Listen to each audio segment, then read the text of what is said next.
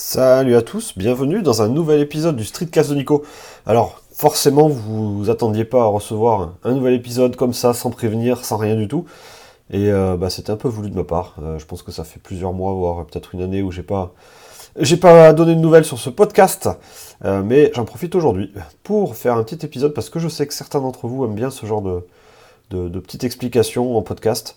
Alors aujourd'hui, le thème du jour, c'est que je suis repassé sur un iPhone 15 Pro. Ah, on va parler de téléphone du coup. J'en avais parlé, je pense, dans ce podcast il y a très longtemps. Euh, je me rendais compte que je prenais trop de photos avec euh, mon téléphone et pas assez avec mon boîtier Fuji. Euh, les boîtiers Fuji, c'est des boîtiers hybrides. J'en ai plusieurs avec pas mal d'objectifs euh, que j'utilise pour des, pour, des, pour des voyages, pour des shootings dans des concerts, ce genre de choses. mais dans la vie de tous les jours, je trouvais que je prenais un, peu trop de photos avec l'iPhone et pas assez avec le Fuji. Donc je me suis dit, une bonne façon euh, de, s'auto-encourager ou de s'auto-forcer à prendre des photos avec un boîtier, c'est d'avoir un appareil photo qui est pas terrible dans son, dans son téléphone. Enfin, pas terrible, enfin, c'est-à-dire euh, un peu moins bien que, le, haut de gamme. Donc j'étais passé sur du moyen de gamme au niveau appareil photo, j'étais repassé sur l'iPhone 13 mini. Donc j'avais euh, j'avais basculé dans le mode des mini au niveau, au niveau des téléphones, et je perdais du coup toutes les fonctions que Apple vend comme des fonctions pro, avec euh, les téléobjectifs, euh, la, capacité à prendre des photos en ProRAW, avec plein de, petites améliorations que les iPhone 12 euh, Pro, 13 Pro, 14 Pro, 15 Pro, ils ont. Moi, j'avais abandonné tout ça pour repasser sur un mini. Ça m'arrangeait aussi d'avoir un, téléphone mini parce que bah, il est plus petit en poche, etc. Je trouvais que c'était pas mal. Donc j'avais trouvé pas mal d'arguments finalement à repasser sur un iPhone 13 mini il y a quelques mois. Euh, et je vais vous parler aujourd'hui de euh, mon rebasculement vers l'iPhone 15 Pro cette fois-ci. Donc euh, il y a plusieurs raisons à ça. La première raison, bah, c'est que ma belle-fille avait besoin d'un iPhone assez urgemment parce qu'elle avait pété le sien et qu'en plus elle l'utilise de façon quasi professionnelle dans le cadre de ses études. donc, donc elle avait besoin d'un iPhone. ensuite, moi j'avais réalisé finalement que trimballer à chaque fois que je sortais de la maison euh, une petite sacoche, un, sac à dos pour transporter mes boîtiers Fuji, mon boîtier Fuji avec une focale. Bah, c'était quand même assez contraignant au final. Il y avait des fois je me disais, oh là là, il faut encore que je prenne un petit sac à dos, euh, j'aimerais bien être euh, plus libre dans mes mouvements et dans ce que je prends. Et, je me rendais compte d'ailleurs que cette contrainte de, sac à dos parfois me faisait partir de la maison sans rien du tout. Je me disais, je prends pas le sac à dos, c'est trop chiant, donc je pars sans rien. Et je faisais, je faisais des photos avec un iPhone mini. Donc des photos qui n'étaient pas optimum, euh, qui auraient pu être bien plus jolies.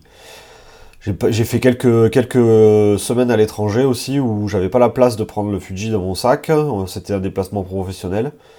Et donc, euh, je, laissais tout, euh, je laissais tout à la maison. Bref, donc du coup, du coup j'étais au milieu de tout ça et je me suis dit, bon ben finalement tu vas repasser sur un iPhone 15 Pro. Comme ça, ben, quand tu peux pas prendre tes Fuji, ben, tu quand même un bel appareil photo. Et puis, euh, par contre, il faut que je continue à toujours euh, me forcer un peu pour prendre le Fuji dès que je fais une sortie un peu exceptionnelle, euh, lorsque je sais que je vais avoir la, capacité à faire un peu de street photo, etc. L'idée c'est d'essayer de, me forcer à prendre toujours le Fuji. Donc bref, je suis passé sur l'iPhone 15 Pro pour toutes ces raisons. Et je voulais du coup vous faire un petit retour sur ce que, que j'en pensais. Donc tout d'abord pour la photo, hein, c'est le, point principal. Euh, bah, j'ai shooté pas mal à Madrid. Je l'ai eu juste avant de partir à Madrid. J'ai passé une semaine de vacances à Madrid et donc j'en ai utilisé quand même pas mal, euh, pas mal là-bas.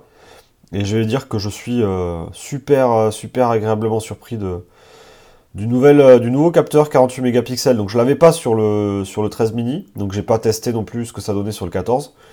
Mais par contre, du coup, moi je suis passé direct au 15 et je peux dire que le gap entre un 13 mini ou un 12 mini, ou un 12, ou un 13, euh, versus le 15 Pro, il se sent réellement au niveau du, de l'appareil photo. Et ça, principalement sur l'appareil photo principal. Le grand angle et le téléobjectif sont toujours restés sur du 12 mégapixels classique. Le capteur n'a pas évolué, par contre, c'est le, capteur principal qui est passé sur du 48 mégapixels. Et là, clairement, je trouve qu'il y, a, une super amélioration. Donc, euh, je vous encourage à aller voir du coup sur mon blog blablaitech.fr. Euh, j'ai fait un article justement sur cet iPhone 15 Pro et euh, je vais poster dedans pas mal de photos. Donc il devrait être sorti au moment où vous entendez ce podcast. Vous verrez les, photos que j'ai été capable de faire pendant quelques jours à Madrid. et j'en suis plutôt très content. globalement, hein, ce, que ça, ce que ça change, c'est qu'il est beaucoup plus détaillé que les précédents capteurs, je trouve. Donc on a beaucoup plus de détails, c'est beaucoup plus fin. Dès qu'on vient cropper un petit peu dans l'image, on, on, perd pas, on perd pas la, précision. Euh, il est très difficile, je trouve, maintenant de faire, euh, de faire une différence avec un capteur photo euh, hybride classique, dans le sens où la précision au niveau des pixels est quand même super impressionnante. donc ça, c'est l'avantage, on va dire, de passer sur 48 mégapixels un peu plus grand au niveau surface. on se retrouve avec une qualité d'image qui, est quand même, pas mal. Il traite aussi très bien tout ce qui est euh, luminosité, colorimétrie, exposition. Donc on se retrouve avec des photos comme d'habitude avec l'iPhone qui sont assez neutres, euh, qui sont assez proches de la réalité. Euh, et moi je l'utilise en, ProRAW principalement et ensuite je vais aller changer un petit peu la colorimétrie pour qu'elle me qu'elle ressemble un peu plus à ce que j'aime. Donc forcément mes photos elles sont elles sont un peu plus saturées, elles sont un peu plus un peu plus punchy, elles ont un peu plus de contraste qu'une photo classique prise à l'iPhone. Mais c'est comme ça, moi, que j'aime bien prendre les photos, et je pense qu'il y a pas mal de monde aussi qui apprécie, je pense, ce, genre de photos. Donc, bon, je, l'avoue, moi, je, développe, on va dire, mes photos pour leur donner un, style, un look que j'apprécie particulièrement. Ensuite, euh, l'objectif en lui-même est pas mal, hein, on va dire la, partie lentille. Euh, j'ai pas été, euh, j'ai pas été déçu par ça, mais c'est sûr qu'on n'est pas du niveau des, focales qu'on peut avoir sur les hybrides. Donc le zoom ou le grand angle, j'en parle même pas, mais l'optique principale, qui est un équivalent 24 mm, je crois, elle est, elle est pas mal, mais elle n'est pas non plus à tomber par terre, quoi. Ce que, ouais, bah, c'est à peu près tout ce que je voulais dire sur ce, sur ce, sur cette montée en gamme.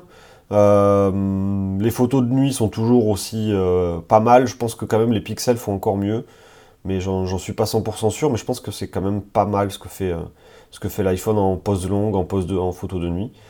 Euh, et c'est à peu près tout ce que je voulais vous dire. Donc globalement, la qualité photo, vachement bien, euh, surtout sur le 48 mégapixels.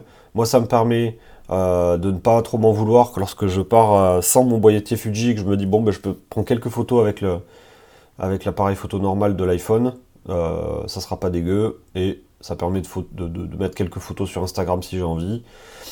Voilà, donc ça c'est pas mal. Après sur la partie taille, euh, donc l'iPhone 15 Pro il est forcément plus gros que le, 13 mini, donc euh, forcément bah, c'était plus lourd, plus gros dans la poche, ça c'était pas forcément le, top. Par contre il est en, titane, donc euh, il, reste quand même assez léger je trouve. Donc ça reste assez raisonnable on va dire au niveau de la, de la taille, et du, enfin surtout du poids pardon. La taille, bon la taille est un peu plus gros, euh, c'est pas optimum. Bon, j'ai réussi à m'y faire, même si au final, à chaque fois que je le mets dans la poche, je me dis, ah ouais, t'as quand même un gros truc dans la poche. C'est pas foufou.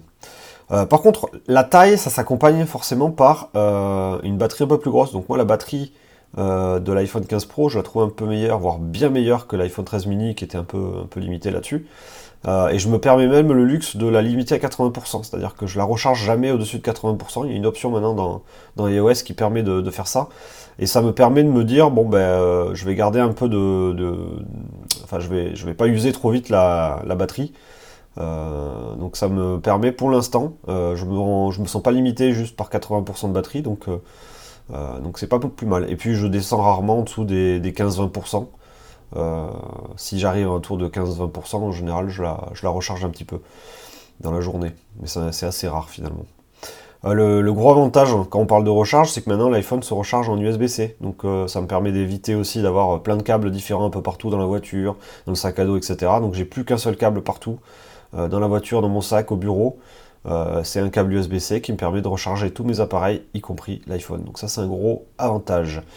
Euh, pour terminer, du coup, je vous fais un petit retour sur iOS 17. Euh, pour être honnête, iOS 17 ça marche toujours aussi bien que iOS 16. Par contre, je ne suis pas du tout, mais pas du tout satisfait des, upgrades. C'est-à-dire qu'en gros, je trouve que le, la iOS 17 ne propose rien de plus qu'iOS 16. Alors on peut pas dire qu'il manque des choses, hein, mais on peut juste dire que bah, ils ont fait un, 17 parce qu'ils devaient faire un 17, mais euh, pour moi c'est une, évolution mineure de, la, iOS 16. Hein. La seule chose dont je me rappelle bien, c'est euh, l'écran de veille, là, lorsqu'on met son, téléphone en recharge sur MagSafe, on a un petit écran de veille qui apparaît, qui est, qui est différent des autres, des autres téléphones, ou des autres iOS. Bon. Voilà, donc pour conclure hein, sur ce petit, ce petit iPhone 15 Pro, bah, j'en suis content pour l'appareil photo, j'en suis content pour l'autonomie, j'en suis un peu moins content pour la partie taille et le prix aussi, hein, j'en parle pas, mais bon, le prix pas, pas, foufou. Euh, j'en suis pas forcément super content pour les mises à jour euh, iOS 17, enfin les upgrades iOS 17. Euh, par contre, au final, bah, ça fait quand même un bilan qui est assez positif. donc je vous laisserai aller voir l'article de blog où, dans lequel je mets pas mal de photos, je, précise un peu plus certaines choses. Mais, mais globalement, vous avez, vous avez ici un podcast la majorité de mes réflexions sur cet iPhone 15 Pro. Voilà, et bien du coup, je vous dis euh, peut-être à bientôt sur un autre épisode du Streetcast de Nico. Et je vous souhaite une bonne journée. Salut